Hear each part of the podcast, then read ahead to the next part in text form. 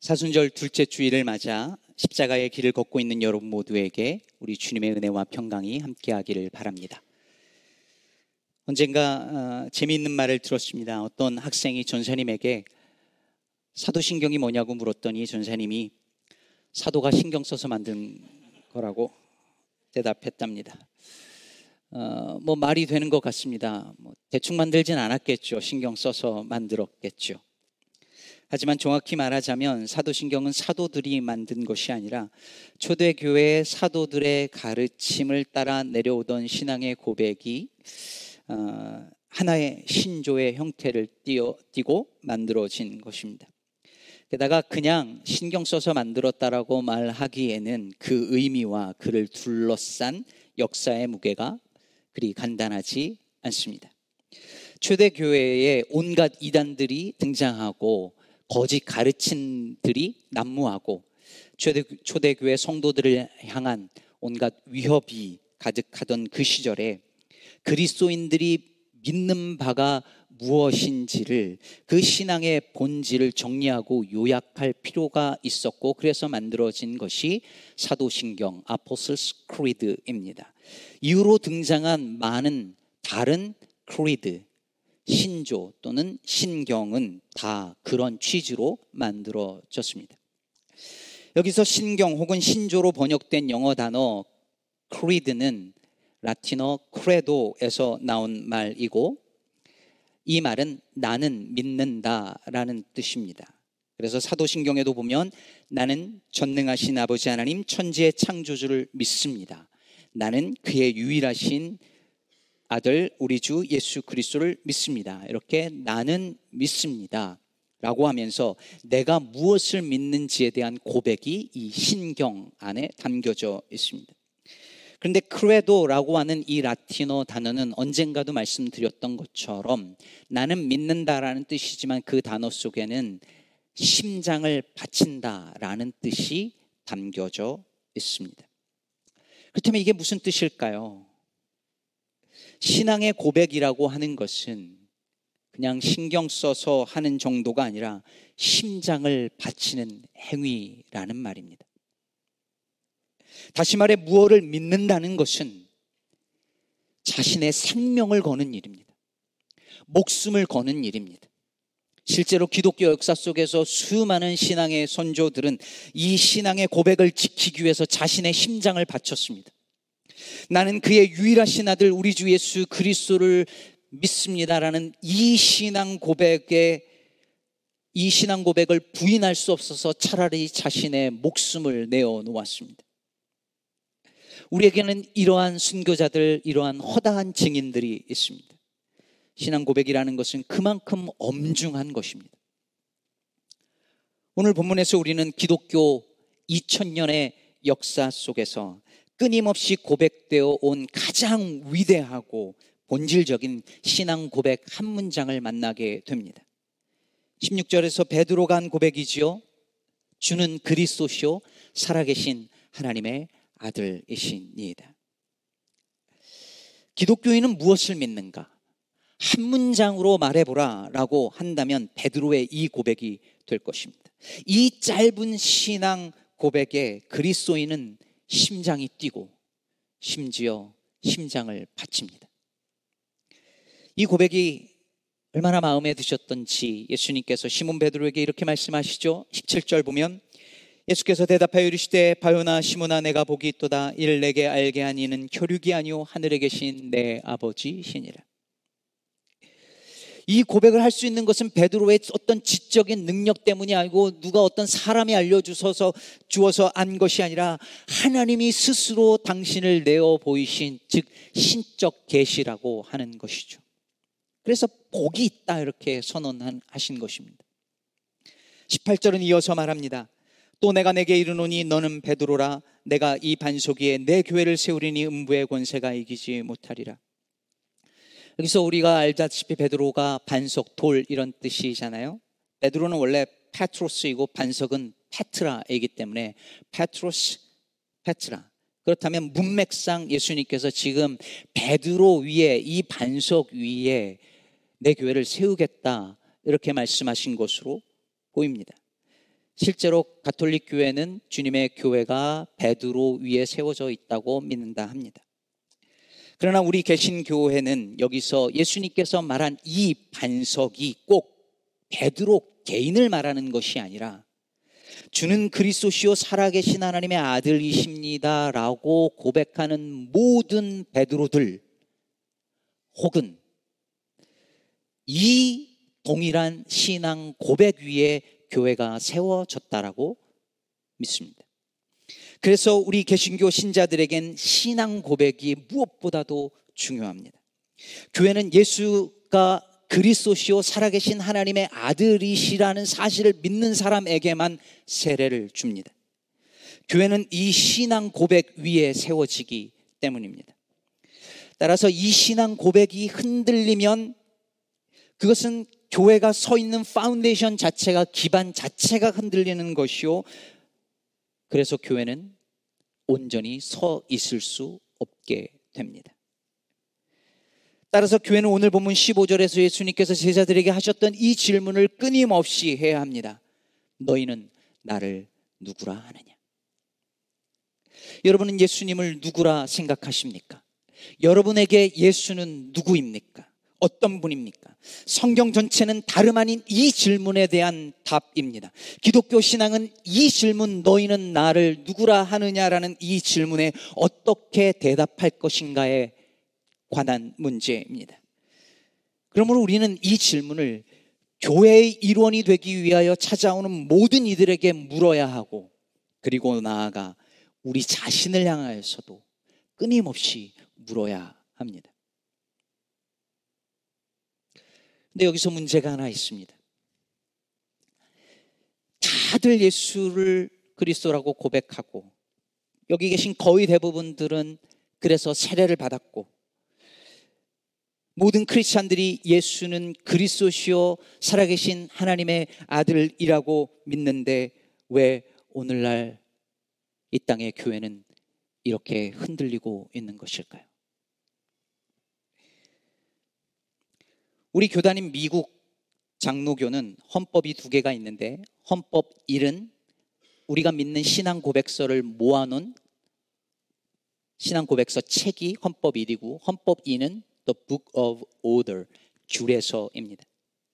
근데 이 신앙 고백서는 장로교인들이 믿는 신앙 고백을 여러 신앙 고백들을 모아서 한 권의 책으로 만들어 놓았습니다. 여기에 보면 사도신경, 니케아 신조, 스코틀랜드 신앙고백, 하이델베르크 요리문답, 제2 스위스 신앙고백, 웨스트민스터 신앙고백, 소요리 문답, 대요리 문답, 바르멘 신학선언, 1967년 신앙고백, 벨하 신앙고백, 기독교 장로교 간추린 신앙고백 등 많은 신앙고백과 신조가 들어 있습니다. 읽어보신 분 거의 없으시죠? 여러분은 평생 가도 잘 보시지 않게 될 것입니다. 저 같은 사람은 목사 안수 받을 때 이거 가지고 공부해야 되거든요. 대부분은 잘 안 읽지만 역사 속에서 우리가 믿는 바를 고백한 신앙 고백서를 모아놓은 거예요. 그렇게 많은 신앙 고백들이 있고 교단마다 더 많이 있습니다. 그럼에도 불구하고 이렇게 우리는 이걸 믿는다고 하는 고백서를 끊임없이 말하고 고백하고 있음에도 불구하고 왜 오늘날 교회는 속절없이 흔들리고 기울어져 가고 있는 것일까요? 엊그저께 넷플릭스에서 나는 신이다 신이 버린 사람들이란 제목으로 한국의 대표적 이단들을 다룬 다큐멘터리가 방영돼서 지금 큰 파장을 일으키고 있다는 이야기를 들었습니다. 아직 못 보았고 너무 지나치게 자극적이고 디스커스팅해서 안 보는 게 좋다라고 하는 이야기가 많이 있었고 실제로 별로 보고 싶지 않기도 합니다. 근데 여러분 이단들도 대부분 예수가 그리스도시고 하나님의 아들이라는 사실을 믿고 고백합니다. 자기가 예수라고 해서 그렇지. 자기가 하나님이라고 해서 그렇지. 우리 이런 걸 보면서 도대체 믿는다는 게 뭔가 심각하게 다시 생각해 볼 수밖에 없고 그래야 합니다. 사랑하는 여러분, 오늘 베드로의 이 신앙 고백이 놀랍고 위대한 이유는 주는 그리스도시요 살아계신 하나님의 아들이십니다라는 이 신앙 고백의 그 내용에만 있는 것이 아닙니다. 베드로의 신앙 고백이 놀랍고 위대한 이유는 베드로가 이 고백을 했던 그 장소가 어디냐에 있습니다. 오늘 본문 13절을 보면 예수께서 빌립보 가이사랴 지방에 이르러 제자들에게 묻습니다. 사람들이 인자를 누구라 하느냐? 어디라고요, 여기가? 빌립보 가이사랴 혹은 가이사랴 빌립보라고 불리던 지방에서 예수님과 제자들이 지금 대화를 하고 있습니다. 잠깐 지도를 보면 뒤에 계신 분들은 잘 안 보이시겠지만 잠깐 지도를 어, 보여주실까요? 네. 어, 늘 뭔가를 보고 싶으시면 앞자리에 앉으시기를 바랍니다. 저기 보면 제가 동그라미를 쳐놓은 저곳이 가이사라 빌립보입니다. 저곳은 이스라엘 영토의 가장 북단에 위치해 있고 저 동그라미 안에 보면 초록색으로 산 모양이 있는데 우리가 흔히 잘 들어서 알고 있는 헐몬산입니다. 가이사라 빌립보는 저 헐몬산의 남쪽 기슭에 위치해 있고 저 동그라미 위쪽은 오늘날의 레바논과 시리아 땅입니다. 그래서 헐몬산에 눈이 쌓여져 있으면 레바논에 계신 김요한 선교사님이 헬몬산을 볼 수 있습니다. 넘어오시지는 못하지만요. 그렇다면 여러분, 여러분 노란 어, 그 동그라미 쳐져 있는 그 가이사라 빌립보에서 왼쪽 아래 약간의 노란색으로 된 곳이 갈릴리 지방입니다. 예수님이 주로 활동하던 곳이죠. 저기서 가이사라 빌립보까지 가려면 좋기 이틀은 걸립니다. 지도를 보시면 알겠지만 가이사랴 빌립보 혹은 빌립보 가이사랴는 이스라엘 영토와 이방 영토의 그 거의 경계에 위치한 지방 도시였습니다. 경계. 한민복 시인은 모든 경계에는 꽃이 핀다고 했는데 저 경계의 땅에서 위대한 신앙 고백에 꽃이 핀 것이죠. 하지만 사실 저거는 저곳은 그렇게 위대한 신앙 고백에 꽃이 필 만한 곳이 아니었습니다. 제가 이스라엘을 방문했을 때 저곳을 갔었는데요. 이곳에 가면 지금도 고대인들이 섬겼던 수많은 신들의 신전의 흔적들이 고스란히 남아져 있습니다.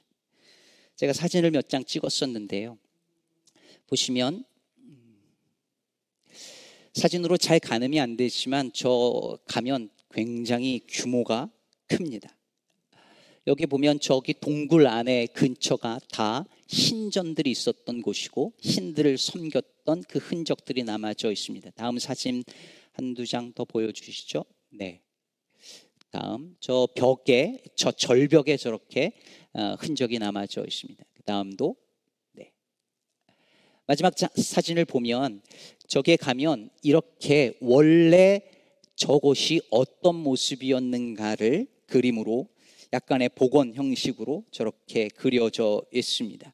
그러니 어, 저 당시에 저런 건물을 짓고 신전을 짓는 것은 어마어마한 일이었을 것이고 저기를 방문하는 사람들은 매우 압도적인 어떤 것을 느낄 만한 곳이었습니다. 사실 이곳은 오랫동안 헬라의 정복을 받아서 온갖 종류의 헬라 신들이 있던 곳이고 섬겨 섬겨지던 곳이었습니다.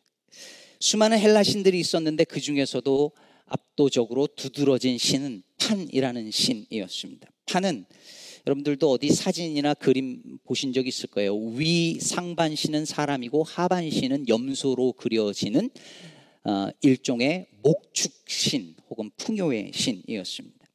그래서 이 판신 때문에 이곳의 원래 이름을 파니어스라고 불렀답니다. 그런데 로마가 이스라엘을 정복하고 다스리기 시작하고 헤롯의 아들인 분봉왕 필립이 이곳을 자신의 이름인 필립과 그리고 로마 황제인 가이사의 이름을 따서 필립 가이사랴 혹은 가이사랴 빌립보 빌립 이렇게 이름을 바꾸었다는 것이죠.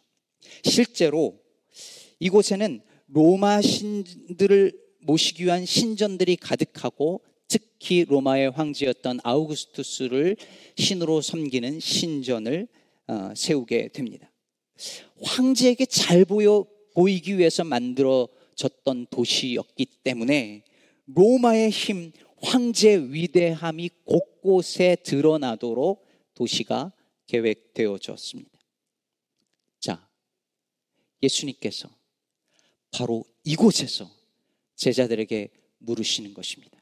너희는 나를 누구라 하느냐?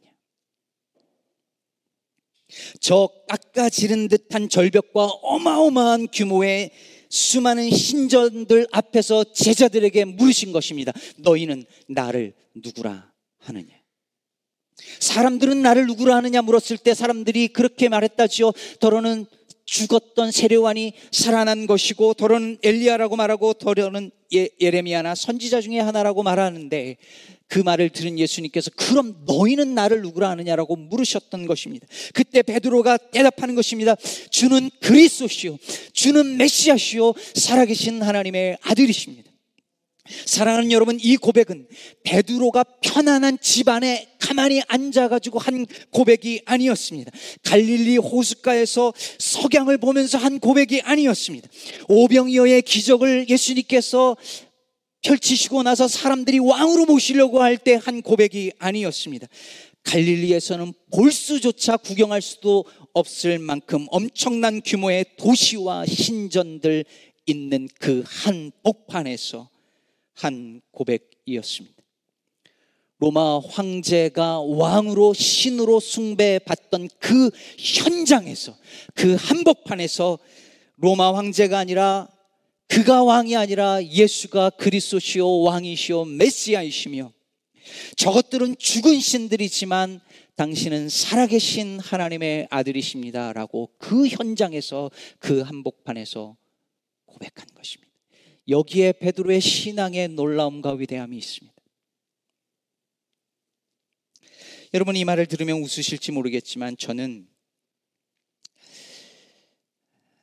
성도님들을 교회 밖에서 예를 들어서 식당이나 커피숍이나 길거리에서 만날 때 어떤 성도님이 저를 발견하고 목사님 하고 불러주면 너무 반갑고 고맙습니다. 고마운 이유는 첫 번째 저를 보고 도망가거나 피하거나 하지 않고 아는 척을 해주셔서 그게 참 고맙고 두 번째는 아, 내가 교회 밖에서도 저 성도님의 목사구나 라는 생각을 들게 해주셔서 고맙습니다. 언젠가 제가 목회 초기에 뉴욕에서 어, 뉴저지에서 beauty supply를 하는 나이 많으신 어르신 집사님 그 가게 심방하러 갔었는데 그 집사님이 직원에게 He's my pastor 라고 얘기를 해주는데 그 African American 직원이 그 목회자를 그 존중하는 그런 문화가 아직 있는가 봐요. 90도로 저한테 인사를 하는 거예요. 근데 He's my pastor라고 얘기를 하는데 너무 고맙더라고요.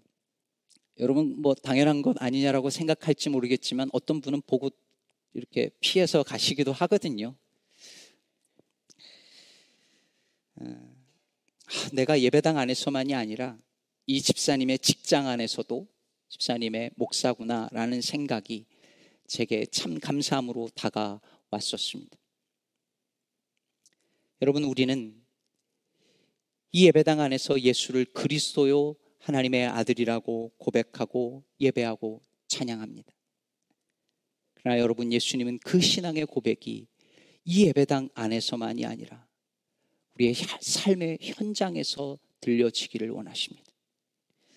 우리가 사랑하는 가정 안에서, 일터에서, 학교에서, 사람들과 어울리는 그 자리에서, 우리 일상의 자리에서 예수님은 우리의 주인이요, 왕이요, 살아계신 하나님의 아들로서 찬양받기를 원하십니다. 그래서 예수님은 바로 그 자리에서 우리에게 물으십니다. 돈의 힘이 가장 강력하게 발휘되는 그 사업체에서 그 직장에서 여러분에게 물으십니다. 너는 이곳에서 나를 누구라 하느냐? 지식과 학위가 곧 내 능력과 존재와 신분이 되는 학교 한복판에서 물으십니다. 너는 나를 누구라 하느냐? 자녀가 우상이 되어진 한 가정 안에서 예수께서 물으십니다. 너는 나를 누구라 하느냐? 질병으로 아파하고 절망하는 그 고난의 한복판에서 예수께서 물으십니다. 너는 나를 누구라 하느냐? 1992년에서 1995년까지 최악의 내전으로 기록되는 보스니아 내전에 관해서 제임스 스미스가 쓴 위대한 이야기에 보면은 이런 일화를 소개하는데요. 이 내전으로 10만 명 이상의 사람들이 죽고 220만여 명의 사람들이 집을 잃었고 1만 2천여 명의 여성들이 강간을 당했다고 추정된답니다. 무차별 공격과 인종 청소와 체계적이고 집단적인 강간이 계속해서 자행되던 참으로 참혹한 내전이었습니다. 근데 이 추악하고 괴로운 전쟁의 한복판에서 보스니아 헤르체고비나 출신의 첼리스트 베르단 스마일로비치가 자신이 할 수 있는 유일한 일, 즉 첼로를 연주합니다. 건물이 무너지고 가족들과 친구들이 죽어가는 사라예보 도시 한가운데서 그는 저격당할 위험을 무릅쓰고 장장 44개월 동안 첼로를 연주합니다. 그때 비통함과 불안과 두려움과 굶주림에 쌓여 있던 그 사람들이 주민들이 나와서 그의 연주를 듣습니다. 44개월 동안 이 사람의 연주를 듣습니다.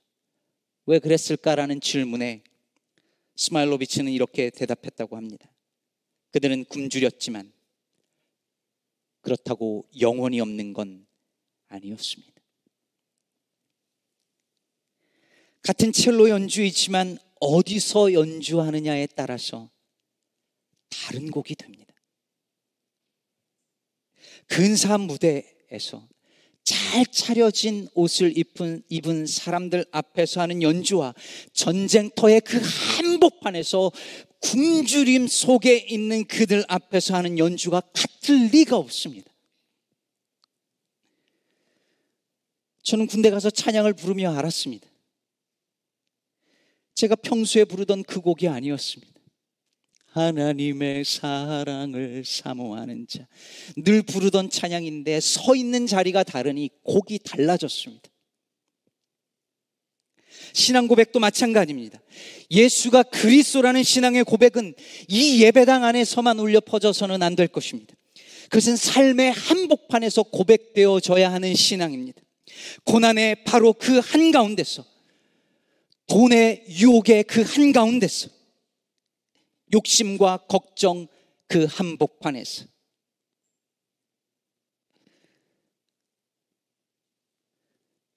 수술대 위에서 앞이 안 보이는 그 길 위에서 바로 그곳에서 힘있게 고백되어져야 합니다. 주는 그리스도시요. 살아계신 하나님의 아들이십니다. 물론 이것을 꼭 말로 해야 된다는 말이 아닙니다. 베드로는 이 고백을 한 이후에 예수님께서 고난을 받고 십자가에 달려 죽으실 것이라는 그 말을 하자 어떻게 합니까? 예수님을 붙잡고 이 말의 뉘앙스는 멱살을 잡고선 꾸짖은 것입니다. 항변하면서 그럴 수 없습니다라고 말을 했습니다. 여러분 놀랍지 않습니까? 교회가 베드로 위에 혹은 베드로의 신앙 고백 위에 세워졌다라고 하는데 그 고백을 한 이후에 베드로는 자신의 신앙 고백이 무슨 뜻인지 깨닫지 못했고 알지 못했다라고 하는 것을 증명해 버렸습니다. 그리고 그 이후 그 위에 세워졌다라고 하는 교회는 기독교 역사 2000년 동안 주는 그리스도시요 살아계신 하나님의 아들이십니다라는 신앙 고백을 수없이 했지만 그 의미가 정말 무엇을 의미하는지 깨닫지 못했고 그것을 깨닫는 데 실패했고 그것을 살아내는 데 실패해 왔습니다. 입으로는 정답의 신앙 고백을 했지만 베드로는 그리고 수많은 그리스도인들은 그 말의 의미를 깨닫지 못했고 살아내지 못했습니다. 베드로의 신앙 고백은 가이사랴 빌립보에서만이 아니라 골고다 언덕에서도 흔들림 없이 울려 퍼져야 했습니다. 고난과 십자가가 빠진 채 하는 신앙 고백은 반쪽짜리에 불과하기 때문입니다. 말씀을 맺겠습니다. 김기성 목사님께서 자주 하는 말씀이 있어요. 신앙생활은 고백을 삶으로 번역하는 과정을 일컫는 말이다. 신앙이라는 건 고백을 삶으로 translate 하는 그 과정이라는 말입니다. 삶으로 번역되지 아니하는 고백은 그런 신앙 고백은 공허한 외침일 뿐이라는 말이죠. 그러므로 사랑하는 성도 여러분, 이 예배당 안에서만이 아니라 우리의 일상에서 너는 나를 누구라 하느냐? 이 질문 앞에 끊임없이 서시기를 바랍니다. 그리고 예수님이 그리스도시며 나의 왕이시며 나의 주인이시며 살아계신 하나님의 아들이라는 이 신앙 고백이 가이사랴 빌립보처럼 풍요와 번영의 한복판에서도 그리고 골고다 언덕처럼 고난과 아픔의 한가운데서도 여전히 힘있고 진실하게 고백되기를 간절히 축복합니다. 나아가 그 고백을 입술로만이 아니라 삶으로 아름답게 번역하며 살아가는 저와 여러분 되기를 우리 시카고 기쁨의 교회 모든 성도들 되기를 우리 주 예수 그리스도의 이름으로 축복합니다.